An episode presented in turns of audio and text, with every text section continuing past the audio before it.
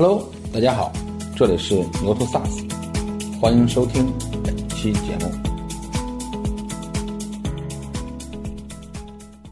我们作为客户成功，我们就是这客户的负责人。所谓我们在海外经常讲 owner， 对吧？你得有 ownership， 你得有主人公意识。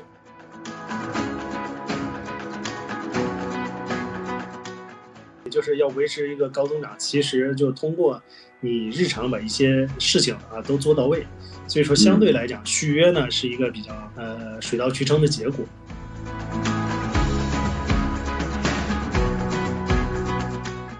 其实客户成功还有一个非常非常重要的本质，就是你要帮助客户成功。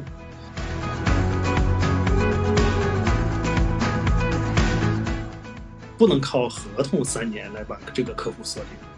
你让这个客户能留第二年、第三年，你就要靠你的产品价值和你的服务。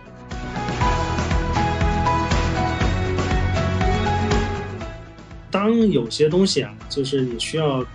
大量的人工的操作的时候，大量的被动的响应的时候，你都要考虑说这件事情怎么能让产品去解决。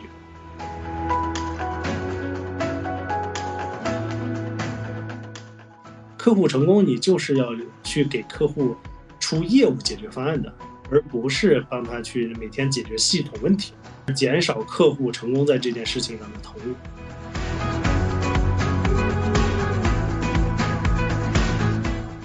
当你这个软件做的比较可复制，可以轻易的让客户能够上手，快速的迭代和交付，当你不需要海量的人去投入的时候，你就有机会把它走到海外。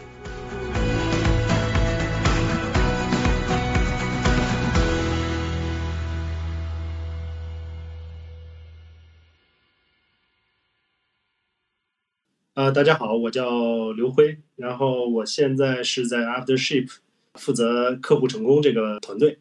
大概是从2014年开始正式接触 SaaS， 当时是认识了 Alan， 然后加入了销售易，然后从销售易开始接触 SaaS， 然后接触客户成功相关的内容，然后后续呢陆陆续续的在Moka 待了相对比较短的时间，但是也有很好的收获和经历。后续就在飞书大概有3年的时间，然后在去年的9月份加入了 AfterShip， 所以说我基本上是从2014年开始是正式接触的 SaaS 和客户成功相关的。2012年到2014年之间呢，因为我当时去脱产又读了个书，其实当时是让自己重新找一个方向，因为在此之前是一直做的是咨询相关的事情，就是去客户现场了解客户的痛点，帮他设计一些方案。所以后来做了 SaaS 和客户成功之后，我会发现啊，客户成功跟咨询确实有点像，只不过咨询有可能不是基于某一个固定的产品，客户成功呢有可能是基于自己公司的一个产品或者解决方案。所以说从始至终我一直都是相当于在 To B 企业服务这个领域。对，那个 AfterShip 是一家什么的公司吗？朋友介绍说有这么一家独角兽，然后是做什么的呢？主营的产品呢是帮助海外的商家，就是并不仅仅限于咱们国内出海的商家，是帮助全球的海外的那些电商的平台，比如说亚马逊、eBay， 还有电商的商家、独立站，还有 Shopify 上那些公司，给这些公司提供一个相当于售后服务相关的一些 SaaS 产品，包括物流轨迹的查询、退换货的业务的解决方案。然后后续呢，我们的产品又延续到了电商的售前板块，比如说获客，然后帮助商家做转化。所以说是其实我们是面向商家的电商商家或者电商平台的一个从售前到售中到售后的一个全链路的一个 SaaS 解决方案的服务商。明白。从2014年开始接触 SaaS 对吧？然后到现在为止8年的时间，这8年总体来说有什么感受吗？其实感受还是挺明确的，尤其是做客户成功的感受，极度明确。这个变化啊，就是切身有体会。先说自身对于 SaaS 的一些感受。说实话，在那个时候销售易开始做的时候呢，我们会面临很多很多的客户，都是他已经买了某些，就是当时是当然是很主流，然后所谓的传统厂商的一些解决方案，一些 CRM 软件。然后呢，他们首先第一会考虑的就是你是一个 SaaS 的，那你是公有云对吧？那我们的数据是存在你那儿吗？我们数据是不是安全啊？然后等等，就是一直讨论的都是这种问题。然后呢，另外就大家还会比较限制在一个相对来讲比较固定的思维是，那我有很多不一样的需求。我以前呢都是会有一个外包服务商，对吧？就相当于为我定制的软件。你们这是一个通用的软件，怎么办呢？那其实在这一块呢，就用户的需求是没变化的，但是我会感到用户的态度有一些变化了。是什么呢？就是现在你再去看我们的客户的话，他们可能会优先的去选择 SaaS 的供应商了，他们不会再考虑这些所谓的传统软件，因为那个大家都会了解啊，可能 SaaS 有主动的服务啊，然后有快速的迭代呀，然后相对来讲一开始的风险会比较小，然后软件可能开箱即用也会比较容易啊，等等。然后不需要自己组建IT 团队啊，组建这种内部的团队，然后去经历一个非常长时间的实时交付过程，就是自己内部的成本会非常高。所以说就是首先我感觉客户的这个态度有一个明确的转换，就是会优先选择 SaaS 厂商了就。然后客户成功呢，我自身的感受有两点，这也其实是为什么就是我当时会写那本书，稍微就是讲一下这个我自己内心的想法，真实的想法。就是最初我在销售业加入的时候呢，因为 Alan 说那你来负责客户成功团队，然后就可能要搭建这个团队。在搭建的时候，当时非常明确，就是我在市场上如果我去搜客户成功现在哪些人是在做这些事情，那我可能想定向的去找他们，完全搜不到有在做这一行的人。然后另外呢，就是那当时可能借助一些招聘网站发一些我们的 JD， 发一些我们的招聘广告，要招聘客户成功经理，其实去投简历没有人去应聘，到底是做什么呢？然后这是一个很明确的感受。那现在就不用说，都相对比较流行了。另外呢，就是当时因为要学一些 SaaS 的东西，学一些客户成功的东西，那都是去翻国外的网站，然后读国外的那本Customer Success， 就那种纯英文的书籍，然后都全是英文的，所以说就国内的相对来讲类似的经验和沉淀都会非常少。所以我当时为什么写那本书呢，也是就是觉得不希望就是有很多人就经历跟我当时一样痛苦的过程。就那本书的内容很好，但是我觉得读起来可能真的是中文的速度的1/5吧，大概，而且不一定真的能理解到那个位置。我也希望有这么一个东西呢，能够帮助大家去理解去了解到底客户成功是怎么回事。而且现在其实各式各样的公众号还有包括知乎上我那些专栏，所以说类似的资料然后这个岗位到底是做什么的，发展方向是什么呀，其实大家都很明确了。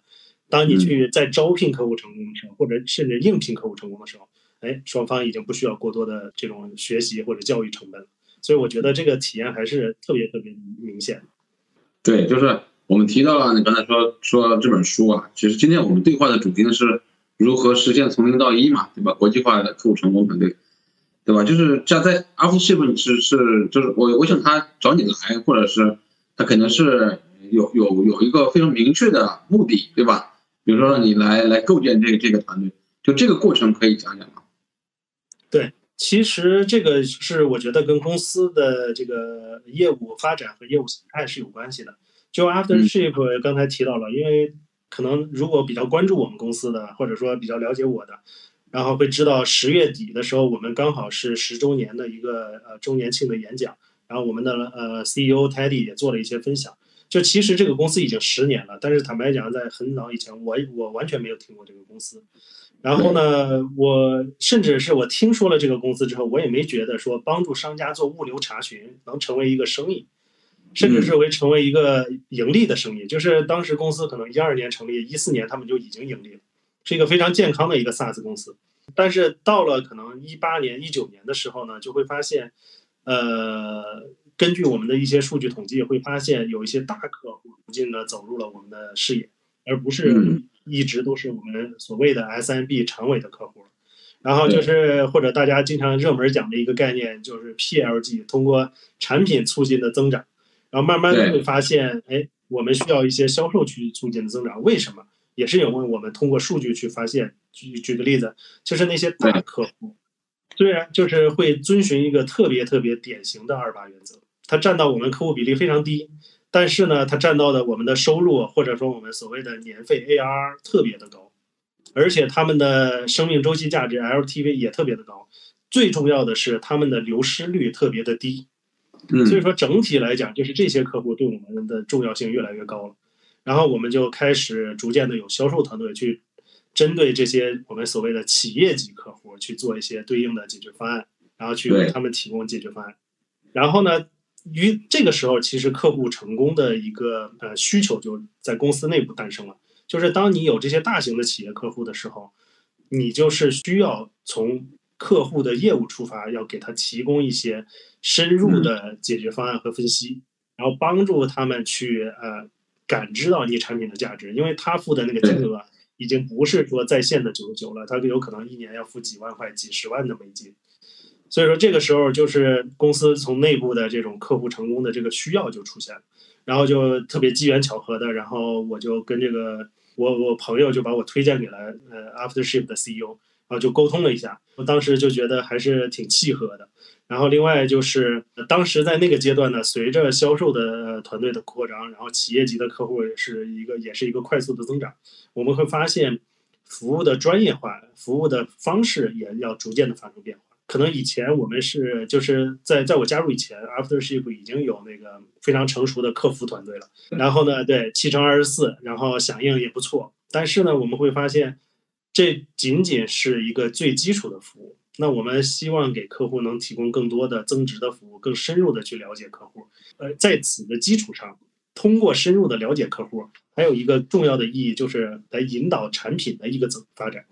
所以说在这种时候就是客户成功这个角色就显得非常非常的需要，然后就在那个时间节点正好就加入了这个 AfterShip。 所以说大概也是时机我觉得是比较一个契合的时候。就在你加入之前，它就有非常成熟的一个客服团队，对吧？然后其实客服团队它其实仅仅的还是停留在服务被动服务，对吧？它其实和客户成功还是有非常大的一个区别，对吧？因为其实国内的最早期的时候，我记得很多人把客户成功和客服是搞不太清楚的，大家觉得客服就差不多等于客户成功了，对吧？对吧？就是你在搭建这个过程中，到底遇到了哪些挑战呢？我想肯定会有很多故事在里面。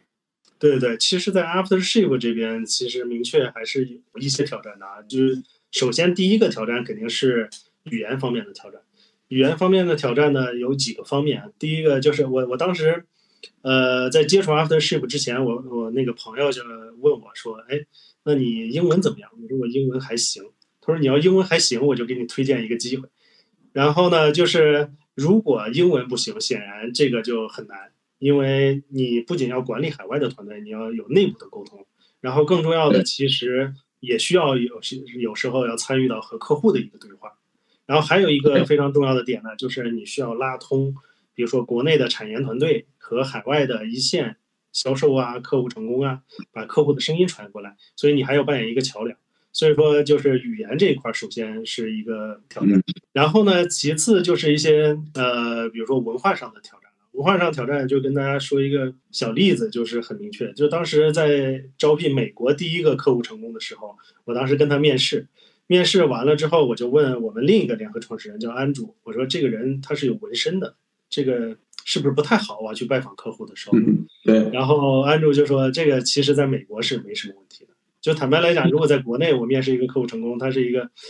明显的纹身啊，不是说一穿衬衣看不到的，那个我觉得可能就不太行。但是在海外呢，对这一块呢，就是这是一个文化，觉得哎纹身没有什么，对吧？见客户也没有什么问题。所以说这是一个小例子。那但是涉及到了很多的文化相关的事情，那比如说美国呀，然后欧洲啊，然后尤其是印度啊，都有自己各自的比如说信仰啊，然后各自的语言啊，各自需要遵守的一些可能行为规范啊等等，这些可能都是需要了解的。然后呢，这是一个我觉得文化上的挑战了。还有就是说确实需要有更明确的规划。举个例子啊，在国内搭建客户成功呢，其实相对来讲怎么说呢，这个规划会容易一些。举个例子，就是你如果公司发展的还没到那个阶段呢，你公司是在北京，那你客户成功放在北京就好。那你公司发展到一定程度是吧，你的客户在全国了，那你就北上广深，一般都是这样。要么就是几个核心的二线城市，杭州、成都啊，就差不多。但是海外不是。海外就是你像我们的客户呢，分布的可能呢国家得接近100个，那在这种情况下，那你就有需要有一个明确的规划。那比如说是放美国嘛，好，那放美国了之后，那到底放美国哪里呢？是放纽约，还是放 LA， 还是放在哪个地方，对吧？你需要了解这个。然后呢，另外就是那欧洲就更难了。欧洲它不光是说国家特别的多啊，就是你还有考虑到语言，就是你招了一个，举了个例子，英国人，那他去服务德国客户或者法国客户的时候，会不会有一些语言或者是吧历史原因的冲突？就这你都需要考虑。那亚太其实也是一样，亚太因为我们公司总部是在新加坡，所以亚太就也本身就是我们的总部。那你人是放在新加坡呢，还是放在比如说东南亚的某个国家，还是日韩要不要放，对吧？他们有自己的语言。那中国国内啊、要不要放等等。所以说这个规划呢，其实就本身也很挑战，就是你除了要考虑公司的业务发展，然后还需要考虑比如说哪里有销售人员。那如果这个城市没有销售，就单蹦放一个客户成功经理，那他的工作状态会是怎么样的？所以说这个去搭建的时候也需要考虑。然后另外就是还有一个就是涉及到一些团队的设计方面，团队设计方面就比如说根据自己的公司的产品形态啊，那比如说需不需要那种我们所谓的交付的团队啊，实施顾问，类似于实施顾问的岗位，那可能一开始我觉得 AfterShip 是不需要的，因为我们的那个产品相对来讲是比较简单的，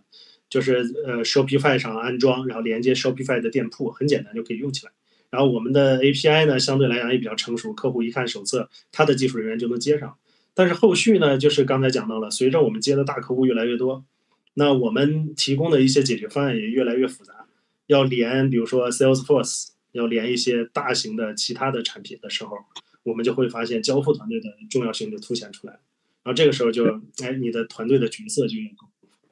然后这是就是会考虑的一些事情。所以说其实搭建的时候就会有很多很多的挑战。目前来讲切身感受挑战比较明显的重点还是在时差，就是说一个简单的例子，这一点我必须得为我们团队说说话，就是我们团队的例会呢都是在晚上的11点，中国晚上的11点，因为什么？就那个时间段是欧洲的下午，是美国的早上，所以说大家都是一起开。对，然后因为我们还有印度的同事，那印度呢相对比我们要晚2个半小时，就大概是他的晚上8点半左右，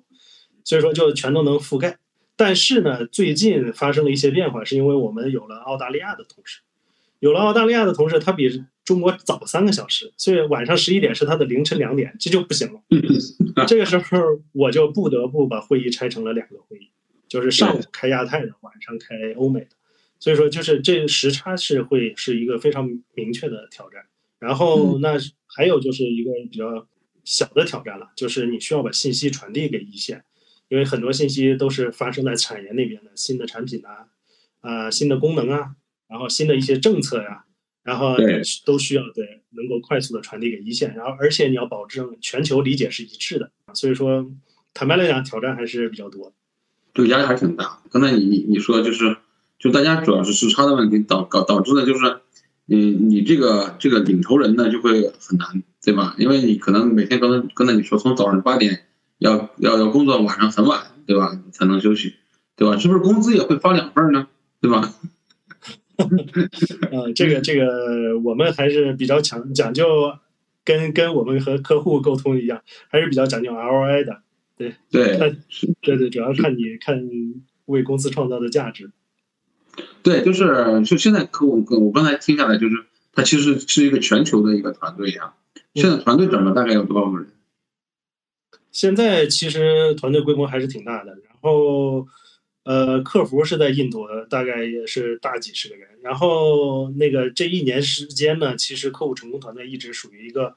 相对来讲比较快速增长的时候，现在大概不到20个人吧。但是对，就是随着那个业务的扩张，然后随着就是这个地域的版图的扩张，然后就也是在不断的去在找新的候选人啊，等等，大概现在是这么一个规模。其实整体来讲还是蛮大的。每天你们都会有一个碰头会，去开会哈。就是我想知道的，就是比如说你们在自己在管理这个团队，或者是它有一些核心的OKR 或者是核心指标嘛，的目标，就这些目标怎么设定，或者这些如何考核大家呢？因为可能每个地区也不一样，可能考核的是不是目标也不太一样。整体来讲目标是一致的，但是可能细节有一些细微的差异啊，有一些细微的差异。比如说重点的一些指标，那跟之前在国内做客户成功其实差异不大，就是比如说客户的续约、续约率啊，还有就是续费率啊，金额的续费率啊，就是我们叫net dollar retention rate， 就是大概的对这个金额的净的留存率啊等等。然后这是一些比较关注的数字指标。那当然我们还会比较关注一些行为的指标，那会包括比如说我们对客户的覆盖，然后我们对客户的一个关系的建联，在此的基础上你才会诞生出就是另一部分的其实考核的内容，就是我们需要由客户成功在老客户身上获取更多的增长机会。那因为我们本身是一个比较全链路的解决方案，所以说有非常非常多的其实向老客户渗透更多的产品的机会的。那这一块呢，重点还是靠客户成功来发掘续费啊、续约啊，然后客户的关系的建立程度啊，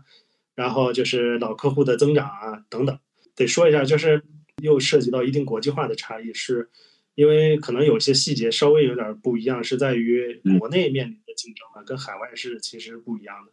我们有类似的竞品、类似的解决方案，其实大概如果是从价格的角度来讲，我们可能对它的大概接近30倍，所以说就在国内会面就价格的竞争就会比较明显。如果跟国内的我们的友商去一比较价格呢，就可能会差30倍。在这种情况下呢，那你就一定是要提供更好的解决方案、更好的服务，才有可能说让客户愿意为他付出如此大的溢价。细节决定成败，就是我觉得就是因为客户成功，你们几乎是那个全球布局嘛，对，这里边可能会涉及到一些小语种的国家，对吧？那怎么来克服呢？也不太会，比如说让你学会日语、学会韩语，对吧？学会很多的语言，然后和他们去同步。其实这一块呢，就是重点的挑战还是在欧洲、日韩呢，相对来讲就是大家就是书面沟通都会好很多。都是大家都是用英语啊，就是几乎也没有太多的误会，因为英语也都不是母语。对，然后呢，就是大家去沟通还是相对比较容易的，就是大家学的都是同一门语言，然后可能也没有说水平差异的特别大，大家也都能交流，然后几乎都是书面沟通为主。然后另外呢，就是像刚才提到的日韩，我稍微多说一下，就是日韩呢会容易有就是咱们中国的同胞在那边。然后呢，就是他有时候可以充当一些翻译啊，所以也会好一点。然后呢，那个最难的其实是欧洲，就是刚才提到的，因为语种太多了，叫法语、德语啊等等。然后尤其是包括西班牙语、葡萄牙语等等。但是有一些国家呢，他可能比如说法国，他有可能还不是太喜欢说英语，对他可能本身就不太喜欢学英语，然后等等呢，就会可能会造成一些困难。所以说当时我们去招这个人的时候也是在考虑，就是首先用英语特别特别的流利，然后呢其次呢他能掌握一门二外啊，就是我们所谓的二外那是最好了。所以说目前来讲，我们在欧洲的同事呢，就是他本身就是属于本身的母语是西班牙语，然后呢他就又会英语，英语很流利，或者本身的母语是法语，然后他英语也很流利，那这样呢就是我们可以做一些平衡，比如说那他既负责一些英语国家的客户，又能负责西班牙的客户，甚至还能帮我们去覆盖一些南美洲的客户。然后法语的这位同事呢，就可以覆盖所有整个法国的客户，还有一些英语的客户。所以说就是这样去是要做一些平衡。所以说大概是这样。那印度呢，基本上就是我们印度的客户几乎都是交给印度的同事去处理，因为印度人本身他英语确实不错啊。我个人觉得他们的英语的专业程度是比中国人要强的，但是他那个口音呢确实有点对，然后呢，而且他也有很多地方的语言，所以说我们就是会放在印度的同事，那他们也可以去比较自如的沟通。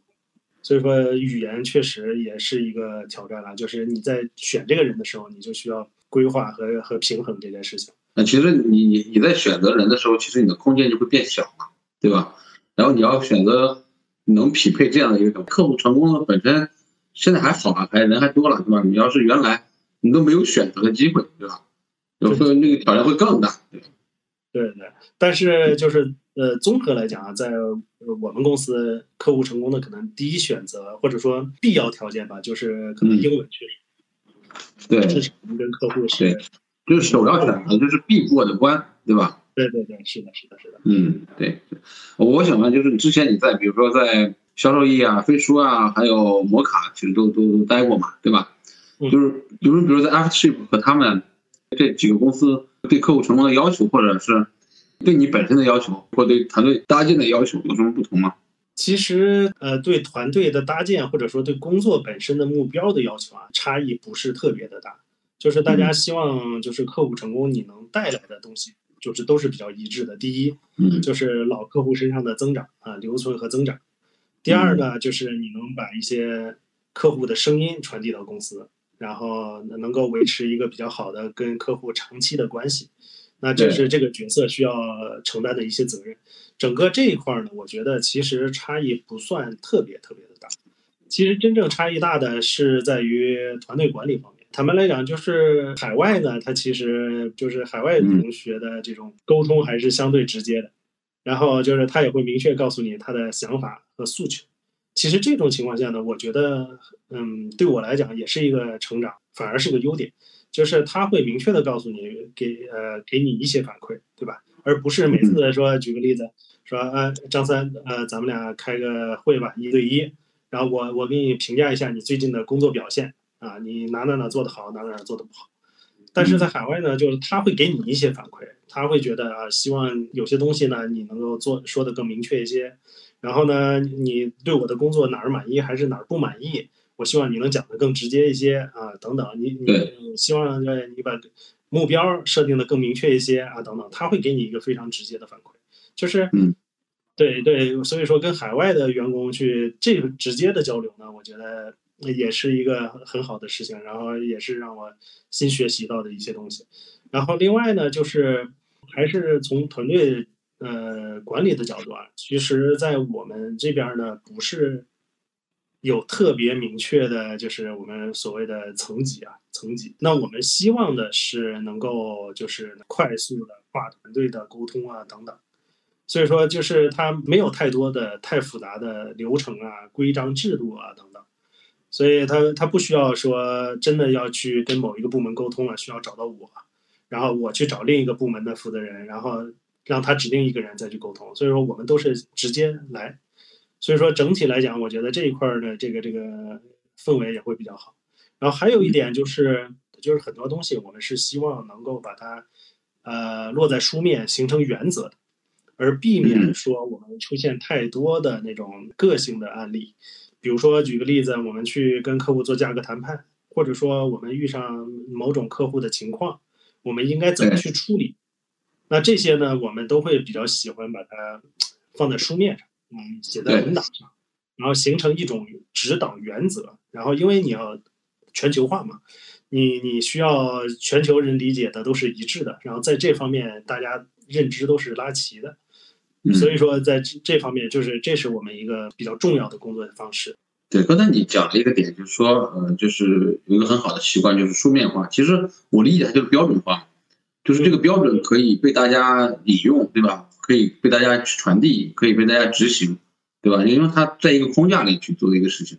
否则的话，因为其实国内的管理呢，可能还会比较那个个性化一点，或者随意一些，对吧？大家差不多就行了。其实这个差不多呢，其实害了很多人，对吧？可能在你在管全球团队的时候，就这个差不多可能就差得很远了，对吧？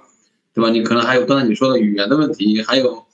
文化的差异，对吧？就那可能大家理解就完全不一样了。就是我跟团队的沟通也会一样，就是在国内沟通呢，就是可能相对也比较含蓄一些，但是在国外呢，他就会追问你，就是你这个如果说的比较含蓄、比较含糊，他就啥意思啊？是吧？对，那我再澄清一下，你说的是这个意思吗？啊，对对，你就需要比较直接、比较明确的告诉他到底干嘛，到底。你在做这个全球国际化的这种团队的时候，就你在本地一定要有落地的团队吗？还是就是我在国外也可以去建建一个客户成功团队来服务他本地的客户。就是你的考虑还是就是文化的差异导致可能会对他们的本土理解不太一样吗？嗯，对，我觉得您说这个点其实是很关键的，就是我们搭团队的时候重点是要考虑这个点的，就是什么去决定我们去要到底准备怎么做呢？其实有几个因素都是考虑的。第一，那刚才提到肯定首先是语言，那你一定是比如说英语要非常流利啊，然后或者是你要服务法国的客户，那你会法语当然是优势，所以说这是第一个要素。但是比如说我们到底要不要放本地呢？我们会看就是也跟客户的形态或者事情有关系。后来我们会发现就是因为我们希望在老客户身上获得一个明确的增长，比如说他能购买我们更多的产品，或者说他愿意给我们推荐其他的客户，愿意帮我们去站台。那在这种情况下就是线下的沟通呢，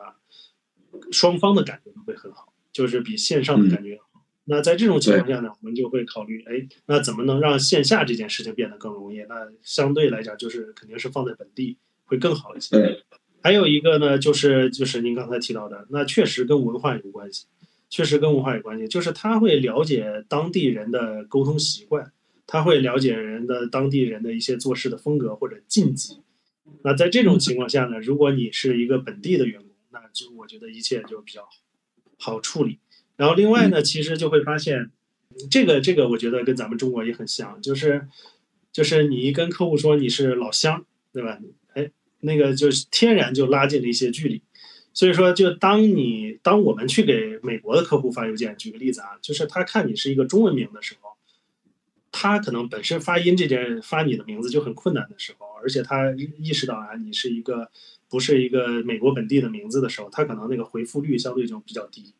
但是，一旦你去发一个邮件，哎，他一看是一个传统的美国名字，而且你告诉他，你说，哎，你好，我base在纽约，然后我们可以随时去沟通一下，或者是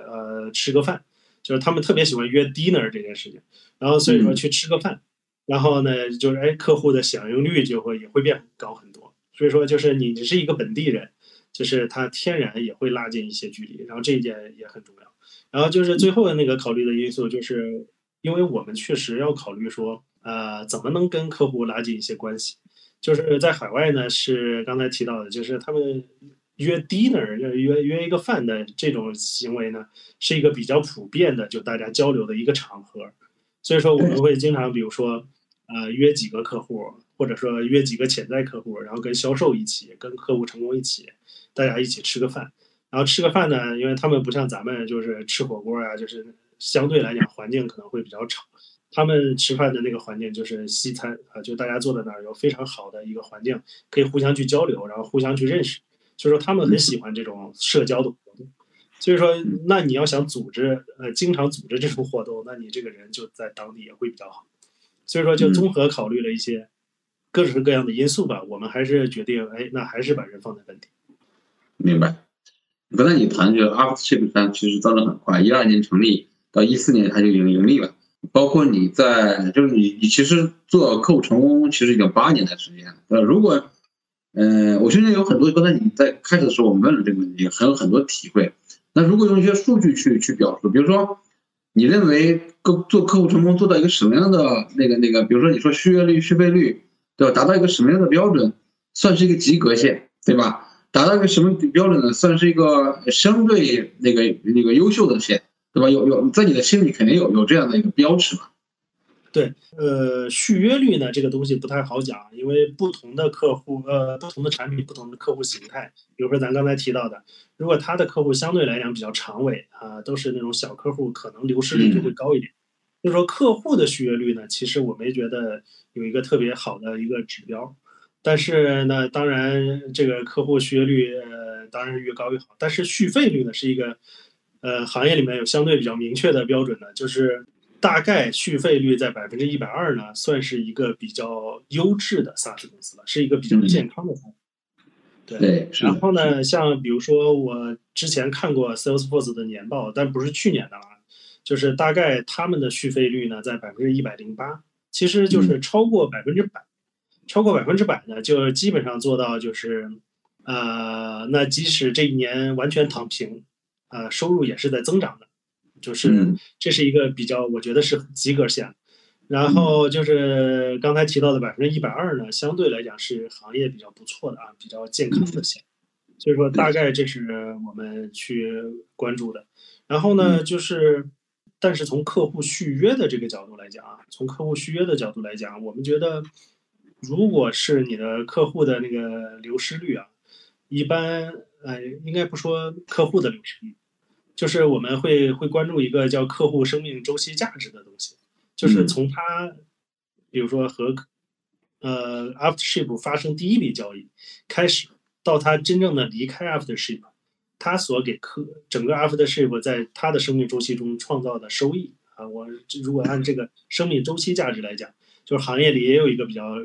常见的算法，就是如果能大于3倍的他的客户获客成本，那也是一个非常健康的生意了，这就不是及格了。所以说基本上这几个数据我觉得是比较典型的。那因为就是做相对一个国际化的客户成功，本身 AfterShip 是一个国际化的公司，所以我们看的就是海外的那些优秀的公司的一些指标，然后大概就是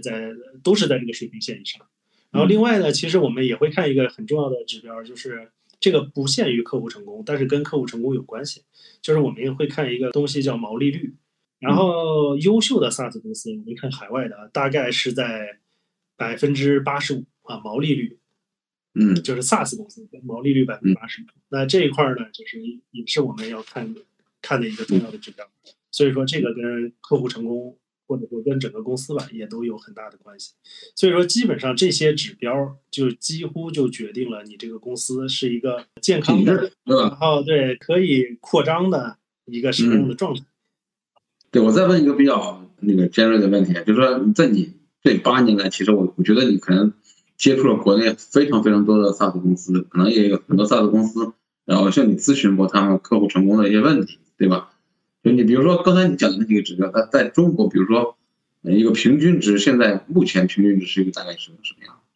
其实坦白来讲，就是平均值，因为我也不是特别了解行业啊，我只能说根据我接触到的一些公司，我来看大概，其实咱们国内的优秀的一些 SaaS 公司是能做到刚才那些所谓的国际公司的水平的，就是续费率大概在个120%啊、110%啊这个上下，其实也是比较常见的。我其实看到了很多。然后当然就是从那个客户的续约率来讲呢，我觉得可能相对海外会差一点。然后这个是我觉得是一些企业可以去注意的。然后还有一点，我其实觉得差异是比较巨大的，就是刚才提的毛利率。我看到国内的很多公司的大概毛利率呢，就是我只能说我看到的啊，就肯定不能代表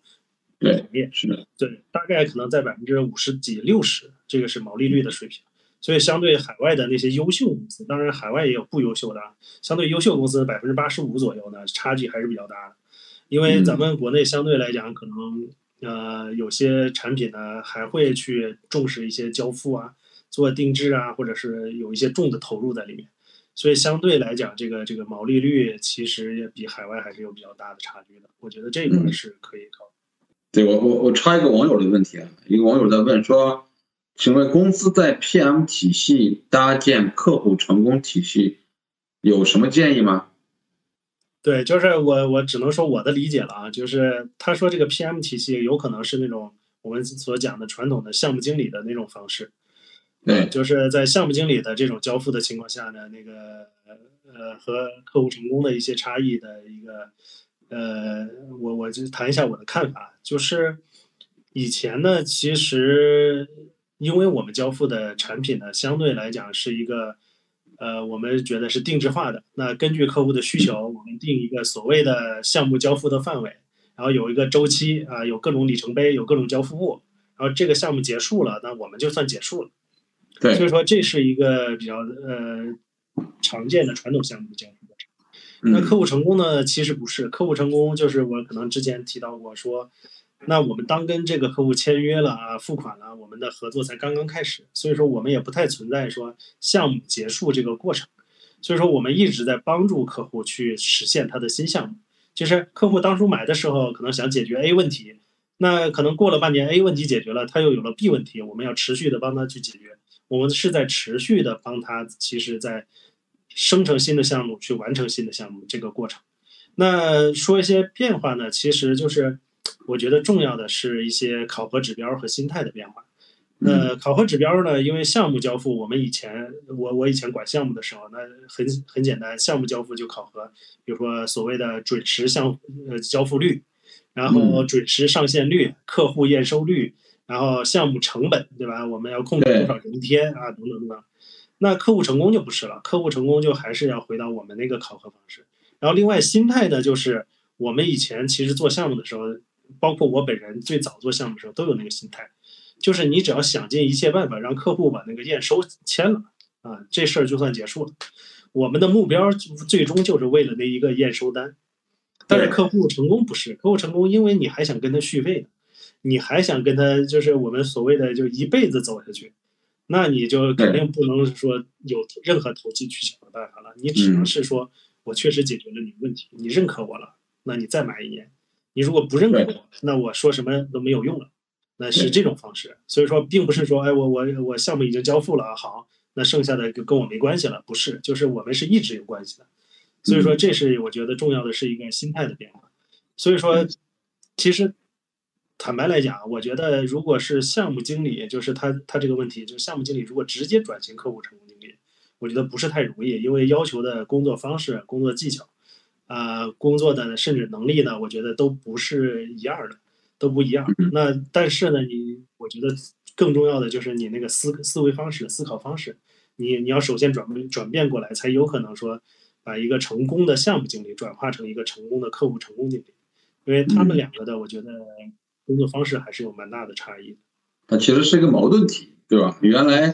来是一锤子嘛，我做完了赶紧交付，对吧？交付完了我赶紧签字，签完字我就可以结款了，对吧？我这笔交易就结束了，你知道吧？你客户成功是一个程序的一个事情，所以就是我再回答一个网友的问题啊，就是今年国内受宏观环境的影响比较大，对吧？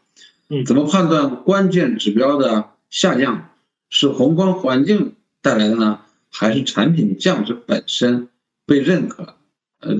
度带来了。对，其实坦白来讲，就是最近这个环境呢，就是国外对我们影响也比较大，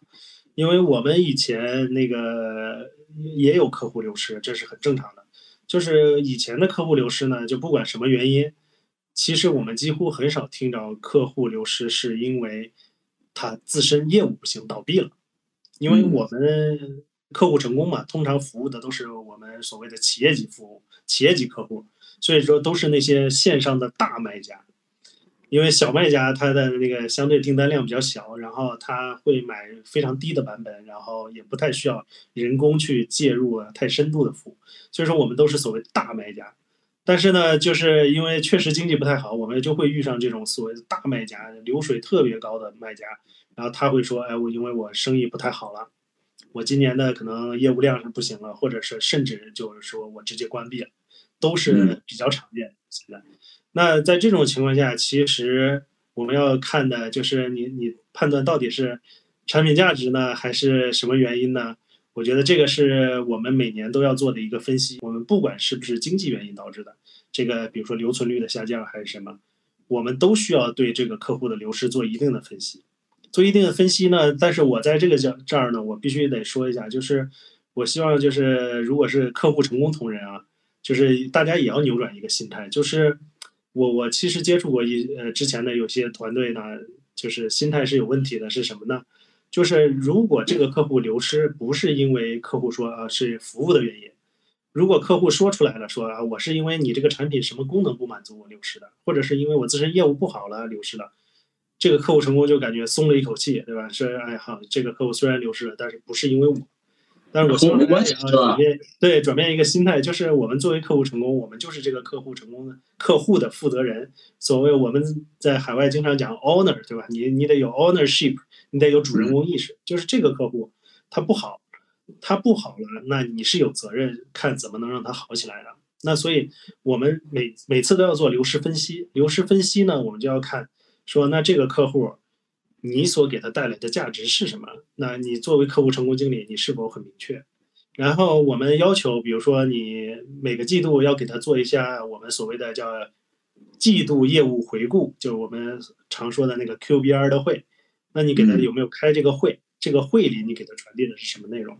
他当时的那些业务痛点啊，当初购买 AfterShip 的时候，他有一些期望，这个期望有没有达到？等等等等，这些你是否都能全都讲出来？如果这些你都可以清晰的讲出来，他的问题也被你完美的解决了。它的价值也非常明确的，你传递到了，对吧？你一个季度业务回顾的会议，你把内容也非常传递的非常的详尽了。这种情况下，它因为业务不好流失了，那我觉得是因为这个原因。但是如果你告诉我说这个客户因为经济环境不好流失了或者怎么样的，他公司做不下去了，但我仍然要去追问一下，就是在整个这个过程中，你的服务是否到位了，你所传递的东西。因为这个也可能一定程度上决定了，当经济恢复的时候，这个客户会不会回来找你，对吧？他今年倒闭了是不行了，那明年他又做了一个新的生意，也或者说他生意又起来了，那这种情况下，他如果认可你的价值，他有可能再回来。所以说，我们并不是说一味的说，我们希望说给自己找到一个出口，找到一个借口，啊，今年的业绩不好，确实是经济的原因，肯定是其中一个因素。但是在这个因素的基础上，我们仍然要去追问，就是那我们工作有没有做到位？那这个也是我们需要关注的。所以说，本质上来讲，就是不管什么原因吧，我们需要把这个产品的价值传递到位。那如果这些事情都做了，客户也认可你的价值，在这种情况下，它仍然流失了，那我其实觉得也没有太多能再做的了。然后其实调整是哪家公司，就是本来就要做的事情，因为商业本来就要逐利，对吧？就是你要公司，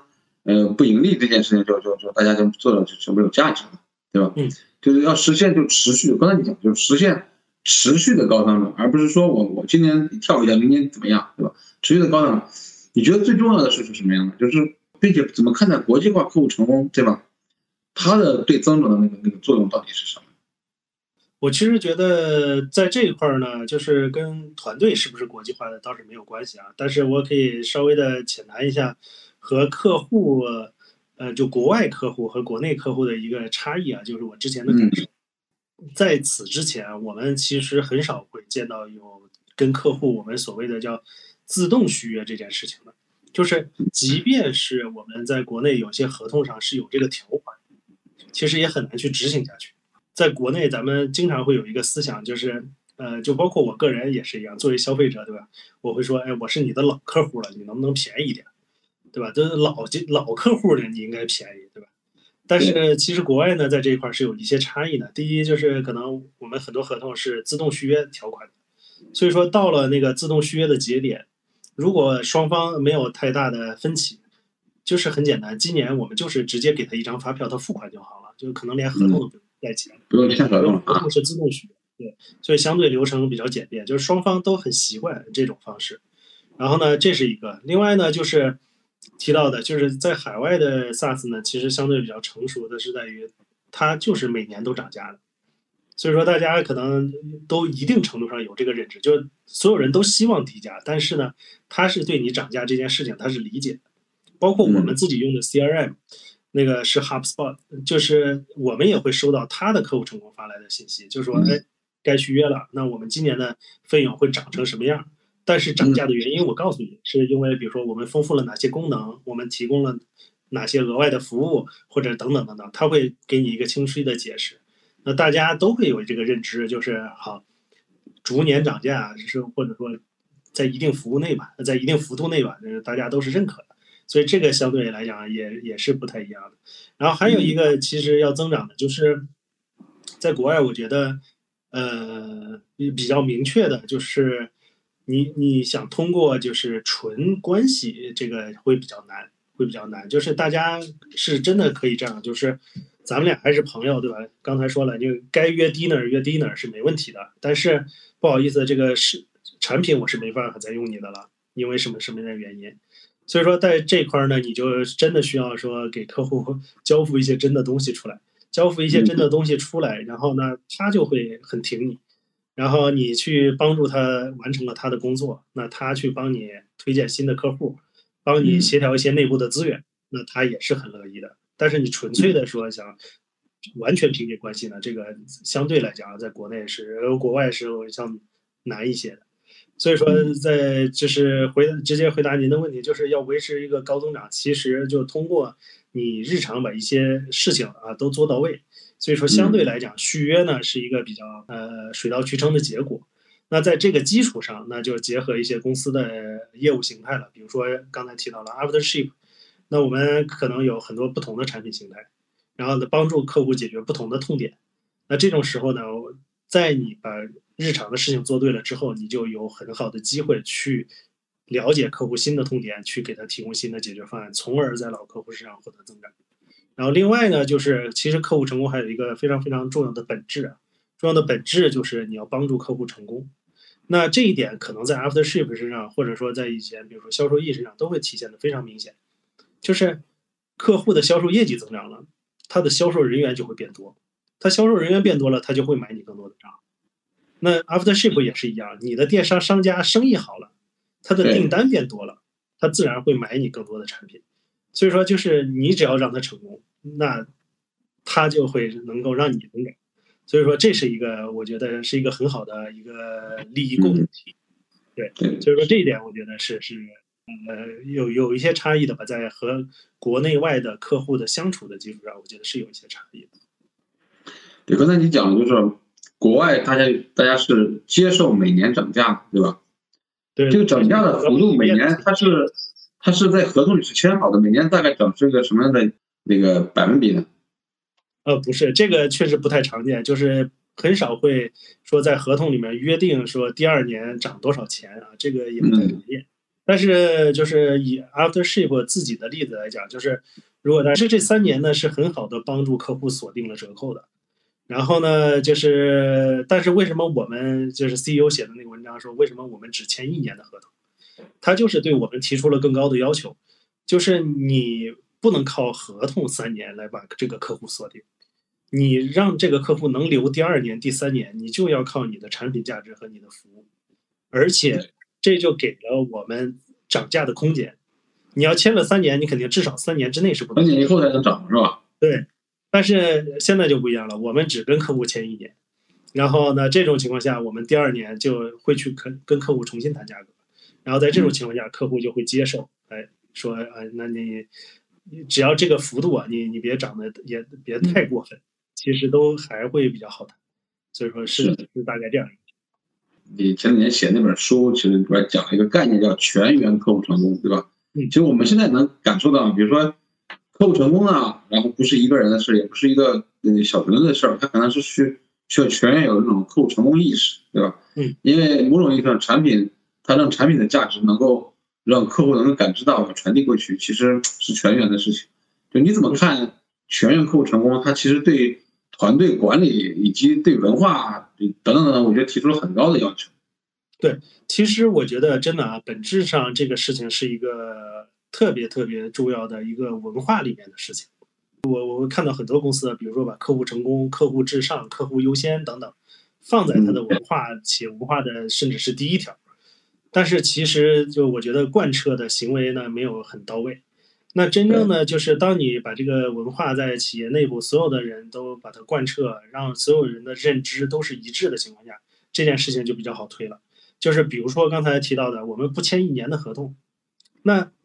首先销售也要认可这件事情，对吧？因为销售是拿提成的，销售当然愿意说，我本来1年10万，我签个3年，哪怕签20万吧，我也应该提成来说也能翻倍的。但是你需要让销售也认可这件事情。为什么我们不签1年的合同？是因为我们要让客户成功，我们要逼自己让客户成功。在这种情况下，我们第2年涨价，公司可以获得更高的增长。那整个这是需要贯彻到你的文化里的。然后另外呢，就是你去管理团队也是一样，就是至少你要保障核心的管理团队是认可这件事情的，就是不会出现那种所谓的，举个例子啊。销售团队觉得反正这个单子我卖了，那能不能续约跟我销售没关系了，那就我就随便承诺，对吧？我的目标唯一目标就是完成业绩。那这是一个。另外就是产品团队也是一样，那到底产研团队愿不愿意考虑这件事情对客户的利益的影响？我到底做的这件事情，我做的这件功能到底对客户有没有价值？我愿意把什么样的事情排在更高的优先级？我愿意花什么样的在什么样的事情上花更多的精力？那这些都直接会引导他的行为。那所以在这件事情，就是我认为核心的管理团队啊，都需要很认可这件事情。对，而且还有一个就是，当你认可，所有人都认可了这件事情，你会发现，其实包括我现在的感受也是一样，就是客户成功会处在一个非常非常核心的岗位、核心的位置，就有无数的事情会需要我去在中间去协调。但是我也很享受这个过程，因为我觉得就是客户成功的价值也得到了体现。就是去协调什么内容呢？比如说产品推出了一个新功能，哎，这个功能还不太成熟，有没有一些关系好的老客户能先试用一下，给我们提提意见？哎，对，客户成功有必要帮他去做这件事情。一旦这件事情验证的非常好了，把这个功能推出来了，给公司带来了新的收入，那本身我觉得这个客户成功做这件事情也是有价值的。客户成功呢，就是跟各个团队有非常非常多的交集，包括帮助市场活动啊，找一些我们所谓的演讲者帮我们站台，或者是去交流的时候，你产品要参与，你要听，你要知道客户在说什么，然后等等等等。所以说，这就是说，其实真的是渗透在一个公司文化里的，然后再加上你的核心团队的引导，然后你核心团队去主动的去贯彻、去执行、认可这件事情，然后去引导你团队的行为，才有可能形成一个全员客户成功的氛围。那具体我觉得比较重要的主要是这个氛围，然后就具体可能有些操作呢就比较简单，就或者说在具体情况下你要做不同的事情就好了，但是这个氛围是很重要的。 对，是有一个网友问题比较简单，他说是不是可以再说一下季度回顾会议包括什么内容？他说刚才他自己卡了一下，错过了，对吧？对，其实季度回顾会议就是顾名思义啊，就是这是每个季度都开的，所以说它是一个循环的会议。但其实刚才我也没讲啊，就是那个季度会议到底包含啥内容啊，所以这个卡不受什么影响。我稍微的说一下，就是我个人认为啊，一个比较全面的季度回顾会议会包含以下的内容，但不一定说你每次都要包含。但是我就相对说一个我认为比较全的，就是首先你要回顾的是那个客户的一个系统的使用情况，这是一些使用指标你需要关注的，你需要让客户的管理层，因为季度业务回顾会议呢，相对是一个比较正式的会议的，客户方就是他的一些管理层也需要参与进来，那你就需要回顾一下他系统使用状况，比如说他买了多少个账号，然后账号的使用情况啊、活跃度啊等等，稍微的回顾一下系统使用情况啊。然后呢，重点回顾在哪里呢？在回顾客户的业务目标上。什么意思呢？就是刚才提到过，就是客户他买你这个产品的时候，他一定自己有一些期望的。那比如说他买 CRM 是希望提升销售业绩，那你每次跟他做业务回顾的时候，你都要跟他去回顾说，因为你做了哪几件事情，在上个季度你的销售业绩大概是一个什么样的情况，然后你的销售业绩没有上涨是因为哪些点没有做到，这是我根据你的解决方案或者根据系统的情况我来分析出来的。那所以要帮助客户回顾这个业务目标的达成情况，以及我们为了再继续帮你更好的提升业务目标我们要做的事情啊，下一步计划。然后呢，其次呢，就是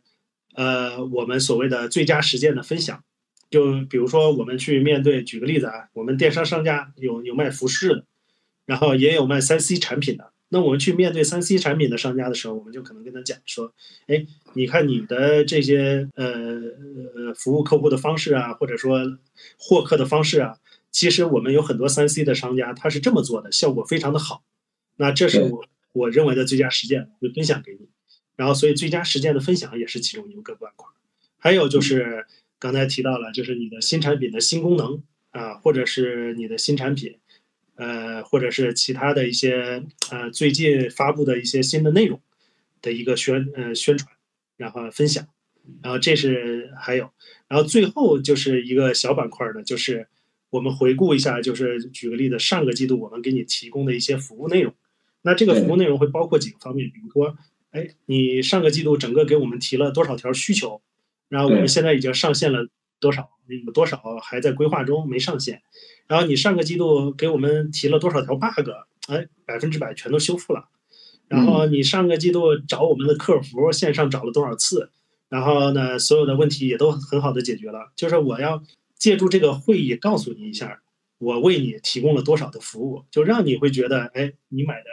SaaS 嘛，对吧？软件及服务，就你既获得了产品价值，你也获得了那个相应价值的服务，那你就会，刚才说了，你只要平时这些都做到位了，续约是个手续问题。所以说，当你把这些都体现出来了，那客户就认可你。所以说，基本上一个季度业务回顾会议呢，就是大致包含这些内容，就差不多了，我觉得。对，还有网友在问说，客户成功团队因为被动响应量比较大，工作内容倾向于客服，主动服务呢精力有限，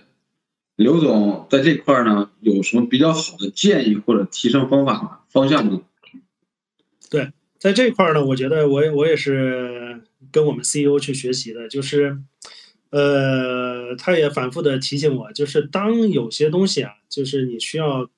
大量的人工的操作的时候，大量的被动的响应的时候，你都要考虑说这件事情怎么能让产品去解决，就是不是说你把所有的事情都推在产品上。举个例子，当你的某个板块，很多客户都来问说这个地方我设置不明白，这个你不能总是说靠人去说，那我教你一下吧，或者我帮你配置吧。你一定要是把这件事情反馈给产品，说，哎，这儿有一个功能，好多客户都不会用，你怎么能把它设计得更简单？或者说你怎么能在系统里把它引导做得更好，让客户能够自己去做？或者是总有一些客户找不到什么东西，你怎么能让它变得更明显？然后你的帮助手册、你的系统的引导等等这一块，让客户的体验更好，因为他找不到，他不会用，他体验肯定是不好的。然后或者是你的产品的 bug 特别特别的多，你也要把这些事情都反馈出来，就是你要提升产品质量。那我们就可以像比如说在我们公司，你就可以提出来，那我们能不能先别做新功能了，我们先优先把产品质量提上去。那这都是你客户成功，你要代表客户去发声的。所以说在这种情况下，对，你要把这些事情反馈。所以说当你的客户成功做了太多太多被动响应的事情，你就要从这些方面思考。然后还有一点，其实我可以跟大家分享的是什么呢？就是当时在摩卡的时候真实的经历啊，摩卡。然后我当时入职摩卡的时候，其实他已经有一个客户成功团队了，我觉得很成熟，然后人的能力也都很强。然后呢，就是我跟他们开会的时候会发现所有人都在回消息，就是你开会就很少有人能抬头认认真真的听你说话。他其实并不是不尊重你，然后我就了解一下为什么你们都这么忙呢？他说我们可能大概有100多个微信群，每天都在群里回复各种客户的问题。所以我当时就觉得这种情况下不行，这种情况下我们一定要把这种被动响应客户问题的事儿，我们要分出来。所以说当时在摩卡的第一件事就是组建了一个客服团队，就是让客户来找我们的线上客服团队。而减少客户成功在这件事情上的投入。客户成功，你就是要去给客户出业务解决方案的，而不是帮他去每天解决系统问题。你对接的这个人，如果是在摩卡，应该是 HRD， 而不应该，而不应该，比如说80%的时间都在那个系统的使用者上，就是你肯定要顾及他们，但是你大部分时间都在他们身上，肯定就错了。所以说在这种情况下，我们就要想怎么把这件事情分工，我们要做得更好。然后在这种情况下，当然我们也不能损害客户的体验。你要想他以前可能通过微信问问题非常快啊，随时能响应，那你不能说那你改成用邮件问吧，邮件问我一个工作日之后回复你，那这客户肯定就炸了。所以说你要考虑在这种情况下怎么维持之前的大概的服务质量，那所以这也是需要考虑的。所以当你遇到了就是这个问题的时候，就是你有大部分的时间都在被动响应客户问题的时候，我们就需要从几个角度去考虑。第一，这件事情是不是应该有专职的岗位去做了？第二，产品质量是不是需要提升？第三，这些事情有没有可能让它变成自动化？那这就是我们几个思考方向吧，我觉得。嗯，另外就是要不就是要不提升产品质量，对吧？要不找专人来干，对吧？最后要不就是是不是产品可以自动化的去解决这个问题，对吧？我看还有一个网友在说好的 CSM 的人才呢是怎么招聘到的呢？是因为欧美有比较多的 SaaS 人才吗？对，其实是这样。我觉得重点是你对这个岗位的认知和人才的画像。人才的画像就是我经常去跟其他公司去聊的时候，就是你招客户成功应该招一个什么样的人，我都会比较建议，这都是我个人建议啊，这绝对不是说行业的最佳实践或者说一个唯一正确答案，就我只是说我个人建议，都是我会比较推荐去招那些懂业务的人。那比如说你在Moka，我希望客户成功你是懂招聘的，懂人力资源的，然后在销售易呢你是懂销售管理的，对吧？所以说在那 AfterShip 呢你可能是懂这些电商的运营的，有可能这是一个我觉得比较理想的画像，就是你去找这方面的人，所以说这些方面的人才是挺多的。然后呢，其次就是刚才其实这个网友我觉得说的是对的啊，就是国外的 SaaS 厂商确实比较多，所以说客户成功经理相对来讲这个岗位也比较成熟，人选也比较多，但是呢它也会带来一个困难，就是国外的相对来讲岗位特别特别的细分，所以有可能国内的客户成功你要身兼多职，但是国外呢他就只做客户成功自己的那一件事情。然后呢，另外就是刚才提了，我首先建议的是懂业务的，如果你找不到太懂业务的，那我才会建议说你找那种其他 SaaS 公司的成熟的客户成功经理，就是第一个他懂业务，那你重点需要培养他的就是客户成功经理的一个工作方式，引导他的行为。那你如果找的是一个客户成功经理呢，你就需要花很大的力气去培养他对业务的理解。那其实我觉得这两种人选都不错了，但我会优先更推荐第一种。所以说这个招聘就是涉及到你对人才的画像。另外呢，就是也许啊，有一些人，其实我遇到过很多的人，就是他本身以前也是从比如说售前，从实施项目经理这种角度去转成客户成功的。那我基本上就是我对人才的画像呢，是我有我自己的认知的，他一个是愿意跟客户沟通，然后呢另外他清楚知道如何传递产品价值，如何传递这些东西是很重要的。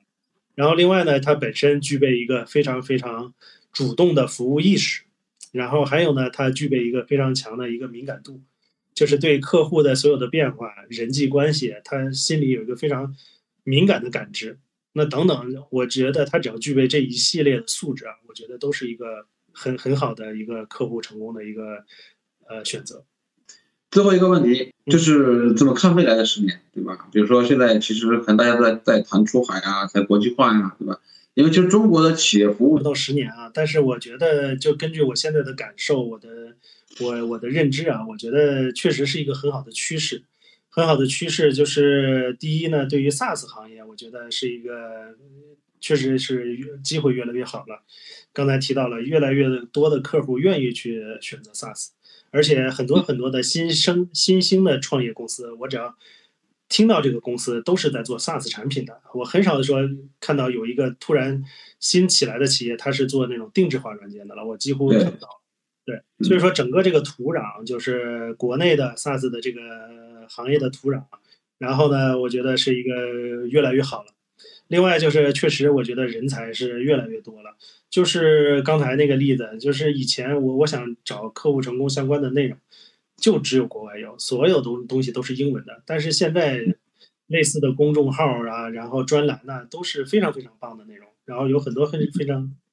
多的大咖去分享他自己的见解，然后能帮助这个人才的成长，我觉得人才也比以前多了。所以说从这个趋势来讲，我觉得 SaaS 真的是在国内啊，也是非常非常有前途的。另外就是刚才您提到的，我觉得从出海的角度呢，我觉得也是一个非常大的机会。就是当你这个软件然后做的比较那个可复制，然后可以轻易的让客户能够上手，然后能够做到快速的迭代和交付。当你不需要太多的海量的人去投入的时候，你就有机会把它走到海外，然后你就有机会去面向更多的市场，然后你就有机会可以去做更大的扩张，我觉得这是很好的。然后在这儿呢，就稍微说一下，就是国外跟国内的稍微一个差异，就也是给做 SaaS 的企业家稍微提个醒，就是国外对于合规这件事情要求是特别特别严格的。所以说在我们公司，就是我们的 CEO Teddy 就经常反复提一个词儿，就是 compliance， 就这件事情特别特别的重要。你宁愿说某些生意不做，某些客户不做，某些事情变得麻烦一点， compliance 这件事情必须要做的。所以说就是我希望，就是如果在未来你的 SaaS 你想往国外走啊，你想变得更大，你想扩张的更快，那首先你要研究海外各个国家到底那些合规是怎么要求的，你要把这件事情做好，这个是我们所谓的最基础的东西。一旦你走到海外发现不合规，那个代价是很大的，罚款什么的是特别特别重的。然后本身大家可能对于中国企业都会有一定的顾虑，那但你把合规放在第一位，然后你能获得世界上一些信息安全的机构的重要的证书认可，那我觉得这是一个很好的机会。所以说在这件事情上，就是我简单提个想，但是从现在的角度来看，就是这个机会是越来越大了，就是你只要把这个事情做好，然后呢那个你就可以轻易的获得也不能说轻易吧，但是你会比以前更容易的去获得这个海外扩张的这个机会啊，这是我的认知。然后我聊了关于国际化或者客户成功的一些那个部门搭建啊，所说的挑战啊等等等一些国内和国外客户成功的一些差异啊等等等等一些问题。其实今天晚上非常非常的感谢刘总，我也希望未来呢我们还可以再有机会，然后就客户成功的话题呢，然后再做一次讨论，对吧？再做一次探讨，对吧？然后我也希望就是未来呢，我们再找一个机会呢，可以和更多的网友去互动起来。因为今天我感觉到网友的问题还是比较多的，对吧？因为还有几个网友的问题呢，这也说明一个刚才你说的，就是关注客户成功这件事的人越来越多了，就所有 SaaS 厂商也都把关于客户成功这件事呢也越来越重要了，对吧？行，那也谢谢大家这个花了大概90分钟的聆听。然后我最后说一下，我上面讲的都是我个人的一些见解啊，就并不代表任何行业的最佳答案。好，那就谢谢大家。好了，本期节目到这里就结束了，感谢大家的收听，请订阅本栏目，下期再见。